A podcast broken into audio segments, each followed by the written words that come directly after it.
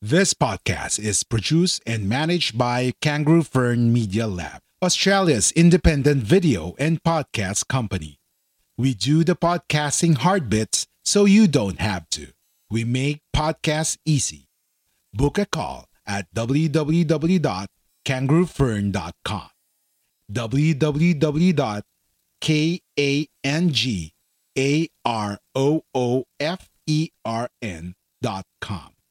Pero ngayon, full disclosure, ang ating episode ay magpapakita tayo ng one-year performance of one of our personal stocks. In specifically, stocks ng isa sa ating mga kids. So, why...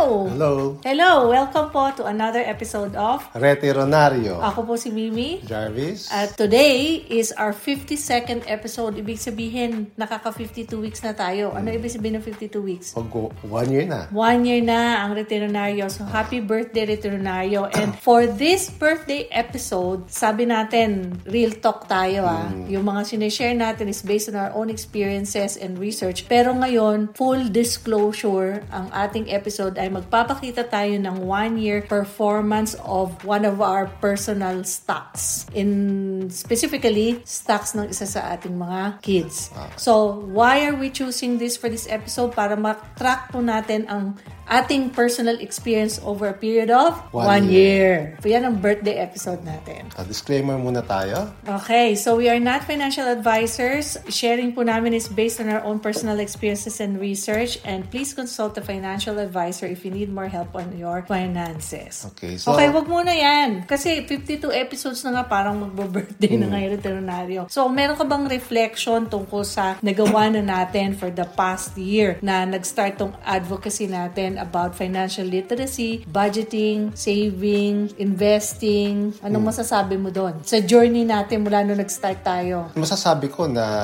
pati tayo medyo na, na- marami rin tayong natutunan ano kasi at the same time nagre-research tayo. So na, na-enrich din yung ating knowledge on budgeting, saving and investing.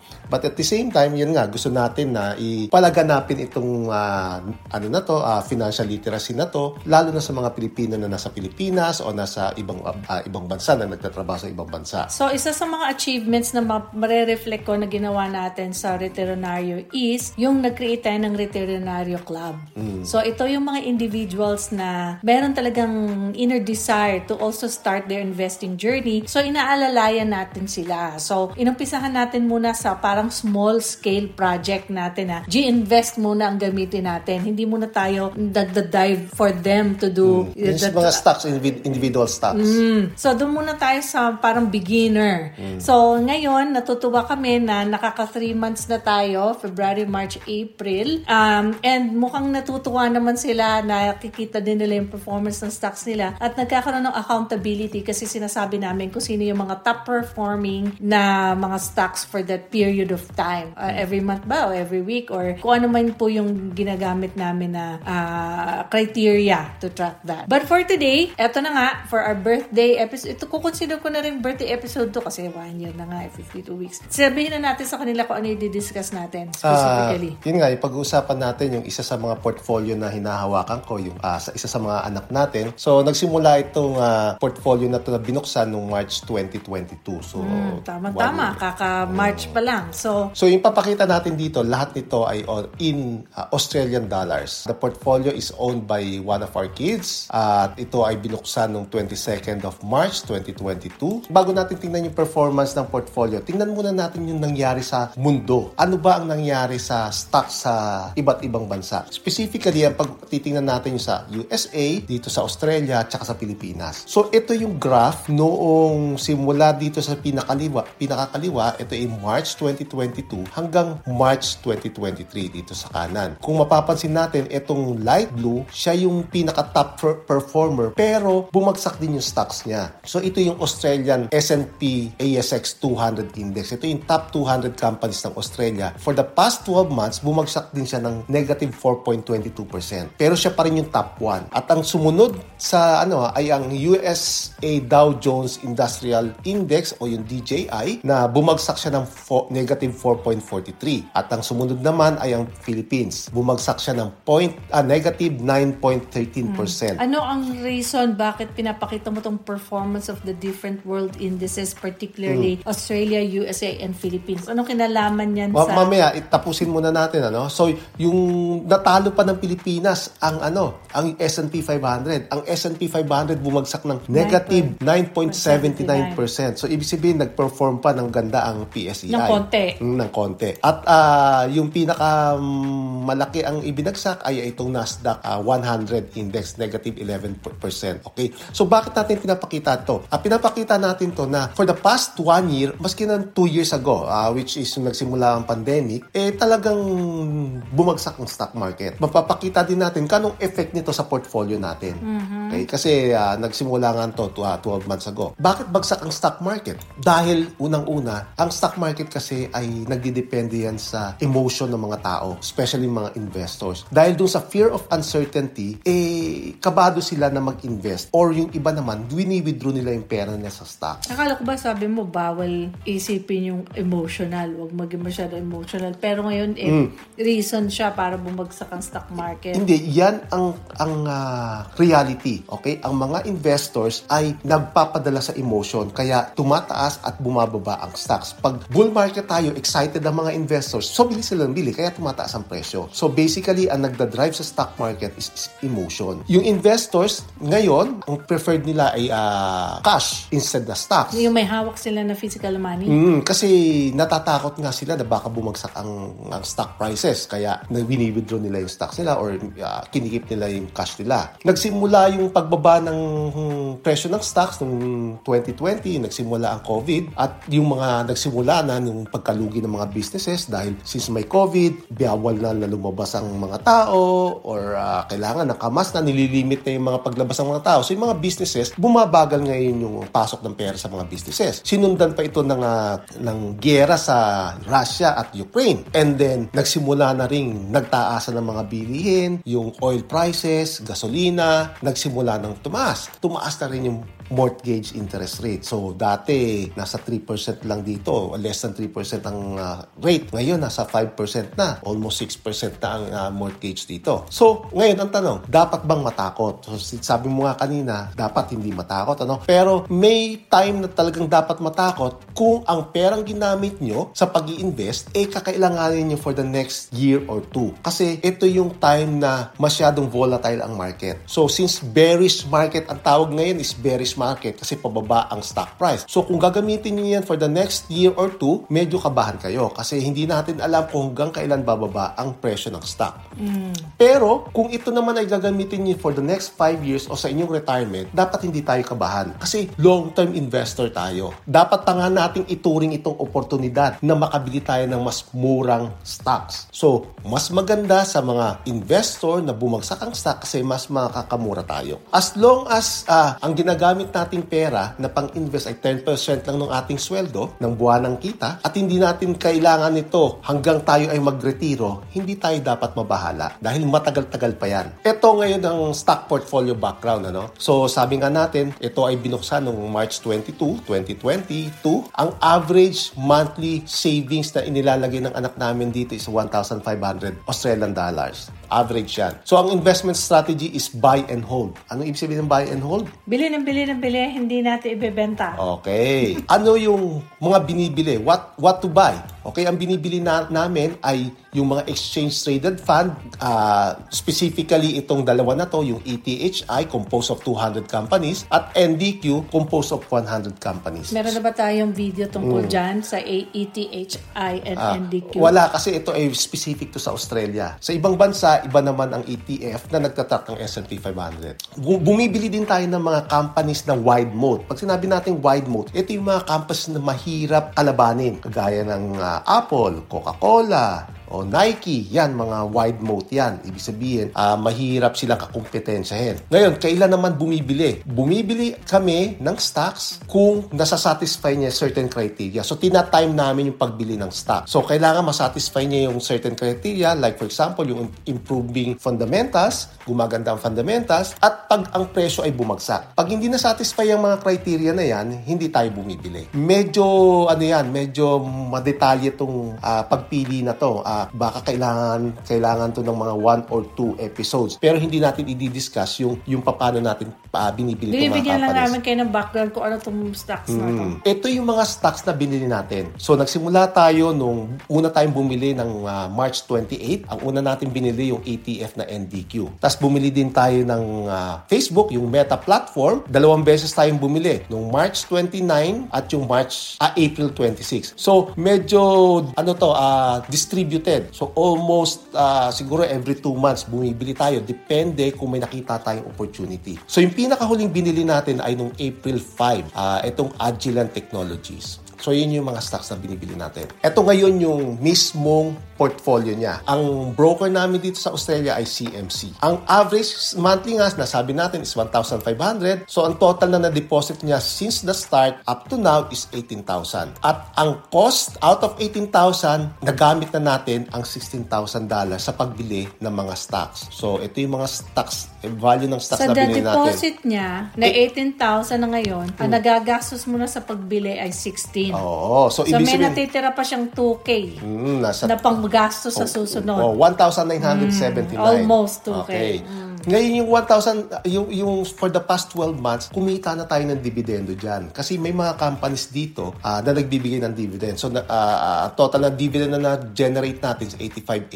89. So, pwede mo na idagdag yan mm. sa remaining So, cash. ibig sabihin, ang total cash natin is 1,979 plus 85 is 2,065 so, na pwede cash. pa siya bumili ulit kung gusto mm. niya. So, ang market value na nung ating nabiling mga stocks from 16,000 naging 17,700 na. So, meron na tayong profit na 1,750. Okay? At ibig sabihin, uh, meron na tayong 10.93% na profit. Kung mapapansin natin, ano, uh, halos lahat profitable except itong ADP at yung A, which is kokonti pa lang ang nakinikita natin. So, isa ang negative. So, lahat yan ikikip natin? Oh, lahat yan ikikip hanggang retirement na yan nung, nung anak natin. Ang total value ng portfolio natin is 9,836.24. Uh, so, ibig sabihin, ang kasalukuyang porsyento na kita niya is 10.93. Pero dito, hindi tayo masyadong uh, interested dito sa 10.93. Ang kailangan nating makuhanin ay yung effective annual rate. Ano yung effective annual rate? Kasi hindi tayo bultuhan bumili noong March 2022 na isang bilihan lang. Ang pagbili natin ay staggered. Kung isang beses lang tayo bumili, ginastos lahat natin yung 18 18,000, okay itong 10.93 na measurement. Pero hindi nga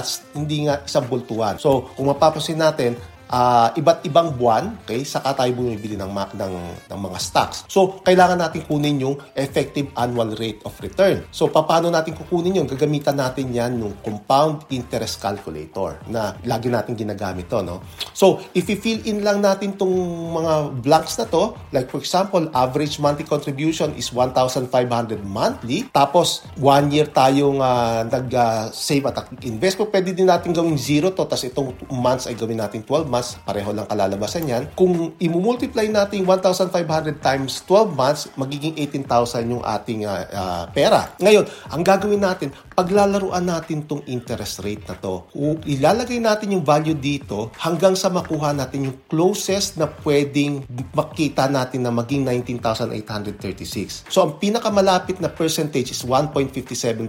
Kung 1.57% interest monthly, yan ay magkakaroon ng uh, value yung portfolio mo na, na 19,836.90 so which is closer than this one.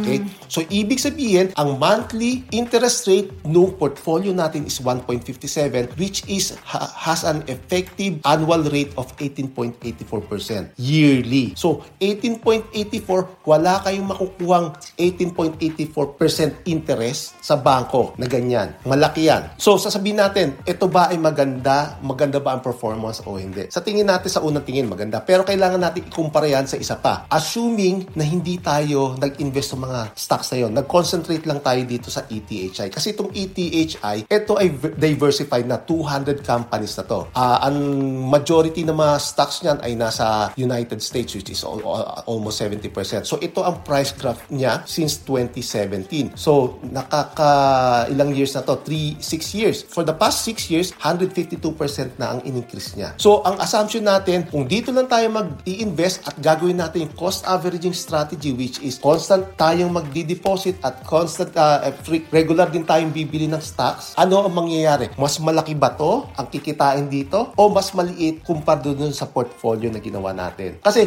doon sa portfolio na pinesent natin kanina, eh kailangan itong upuan, kailangan itong pag-aralan. Medyo O yun na nga, paano Mm. kung hindi ka tumututok din sa mga stocks ng anak mo? Oo, okay. Paano yun? Kaya nga, gusto natin ikumpara ngayon, paano kung ETHI tayo, tapos minimal effort lang tayo, bili lang tayo ng bili on specific dates. Eh, okay din ba ang result? So, makikita natin dito. Kumuha na ako ng table dyan, ano? So, ang sinabi natin dito, 1,500 monthly ang dinideposit. Ah, ang gagawin nating strategy, every two weeks tayo bibili ng, ng ETHI, which is $750.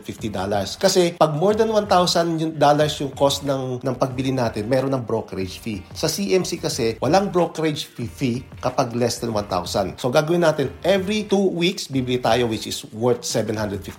So, ang total cash natin is 18,000. Ang total cost natin, almost mauubos natin yung 18,000, ano, magiging 17,995. At mo matitira natin sa atin at the end of uh, one year is 0.55 cents. Nagbibigay din ng dividend ang ETHI pero hindi ko na nilagay ang dividend dito dahil mahirap i-compute eh. Ah, ang dividend na binibigay niya sa ngayon is 2.6% semi-annual so every 6 months. So at the end of 12 months, ang magiging pera natin ay 19,232. Anong mas malaki? 19,232 ang ETHI na cost averaging strategy o yung dati yung portfolio current portfolio natin ang value niya- is 19,800. E di ba atin? Okay. So, ibig sabihin, dito ang profit niya is 1,200 lang. Doon ang profit natin is 1,800. Mas maliit ang profit dito which is 6.85. Doon sa kabila is nasa 10%. Ang portfolio, ang value ng portfolio natin ngayon is 19,233. So, anong effective annual rate ng ETHI? Gagawin uli natin to, no? Ang lumalabas na effective ah, ah, annual rate is 12.6% per year. Okay. So, monthly, ang kanyang interest rate is 1.05. Doon sa ah, current portfolio, 1.57. 1.57. Tapos ang interest, ang uh, effective rate doon is 18%. Dito ay 12.6. So de- definitely, mas maganda ang performance ng ating uh, portfolio kumpara dito. Ito ngayon ang tanong. Sasabihin ng makaramihan dyan, 1,200 to 1,800 lang ang kita ko sa isang taon. Ang liit naman. Okay? Yayaman ba ako dyan? Eh, sa tingin mo, maliit eh. Kung ikaw ay walang pasensya, talagang hindi mo sasabihin, ay, hindi ako yayaman dyan. Pero, ang susi ng pagiging retironaryo ay dito sa tagal ng panahon. So, yung one, one year lang kasi pinag-uusapan natin. Gawin nating 41 years bago mag-retire yung anak natin. Ipo-project natin ngayon yan. 41 years siya mag-i-invest ng 1,500 m- monthly. Sa age 65 o 64 years old, yung 1,500 baka ano na lang yan, bariya na lang yan. Pero ang gagawin natin, hindi nag increase yung kanyang investment. 1,500 monthly pa rin. Ito ang mangyayari dyan. Kung 41 years yan, nag 1,500 monthly, na ang kanyang rate of return is 12.6, magiging 19.6 million yan Retiro na rin yung anak natin. at the age of 65. Okay? Yan ay ETHI. Papaano kung dito tayo sa portfolio, Portfolio. natin ngayon na meron siyang ah, rate of return na 18.84?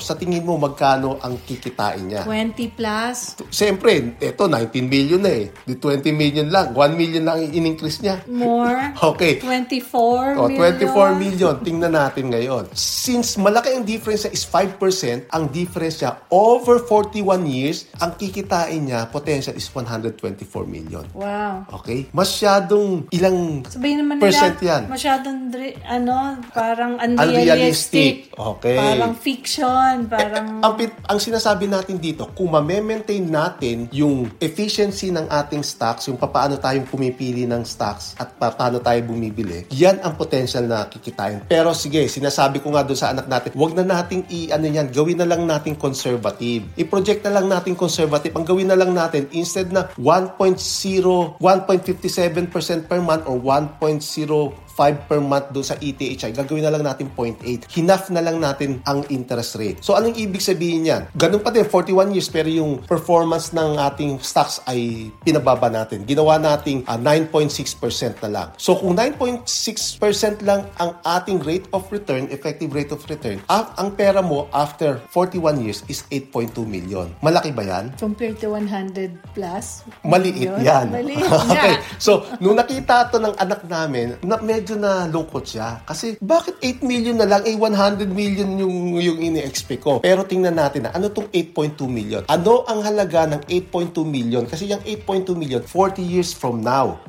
Tingnan natin, i-compute natin yung present value ng 8.2 million ngayon with the inflation rate of 3%. Ito ang halaga niya, 2.4 million ang halaga niya ngayon. Yung 2.4 million na halaga niya ngayon ay malaki yan kasi dito sa Australia, merong study na sinasabi na kung gusto mo mag-retire comfort, comfortably ah, at ikaw ay single, dapat meron kang kalahating milyon to 1 million. Pero dito, meron siyang 2.4 million. Anong ibig sabihin ng 2.4 million? May excess na 1 point something Mm. siya. Ang ibig sabihin niyan, kung ang kukunin mo lang dito ay 7% a year, so meron kang pwedeng monthly na sustento na 14,000. Dito sa Australia, kung sumisweldo ka ng 5,000 a month, malaki na yon kung ikaw ay single. Pero ito ay 14,000 ang ibibigay sa iyo na assumption dito ay retired ka na, wala Hindi, ka ng mortgage. pa. O, triple pa. So, ibig sabihin, ang 8.2 million sa 41 years from now ay maganda na yan. Ah, makakapag-retire na kayo, very, very comfortable dyan. Ibig sabihin, maski na conservative natin i-project yan, kung magiging consistent lang tayo, potential pa rin siyang maging milyonaryo. Alam mo, bago ko mag-key takeaway, baka meron nagsasabi dyan na, eh, bakit natin pinapakita to? Eh, hindi pa naman talaga tayo milyonaryo, di ba? Kaya nga tayo nagaganto para working towards nga eh. Gusto nga natin maging returnaryo, kaya nga lagi natin sinasabing sama-sama tayong maging. So, sa mga anak namin, talagang kahit bata pa sila, kahit ganyan lang yung ha- halaga na kaya nilang ilagay sa stocks. Sabi nga namin, magsimula kayo somewhere and tingnan nyo ang potential niyan 20, 30, 40 years from now. Okay, so key takeaways, hindi kailangan bumili ng individual stocks o companies para maging matagumpay sa stock investing. So yung ginagawa natin ngayon, bumibili kami ng individual stocks. Tina-time natin kung kailan bibili. Pero hindi nyo kailangan gawin yon. Basta mag-invest lang kayo sa UITF or ETF that tracks the S&P 500, you can still make a good return. So ang strategy na uh, sinasabi namin ginagawa, si, uh, pinopromote, eh, kailangan meron tayong disiplina ng pag-iipon. So, maliit na halaga kada buwan, at least 10% ng inyong sweldo. Hindi nyo kailangan ng malaking pera. Ang uh, gagawin nyo lang is cost averaging strategy. Mag-invest regularly. Kung hindi nyo kaya ng monthly, kung maliit pa ang pera nyo, gawin yung bi-monthly. Or gusto nyo gawing quarterly, or gusto nyo gawing yearly. Basta consistent kayo. So, mag-invest nga sa S&P 500. Bumili ng UITF o ETF na that tracks the S&P 500. At yung pinakahuli, kailangan natin ng pasensya, ng pag-aantay. Kasi itong pasensya na to, ang susi para kayo ay maging returnaryo. Kasi kung kayo ay walang pasensya at uh, na tempt kayo na kunin yung pera na yon, Tapos na. wala na. Tapos na ang laban. Okay.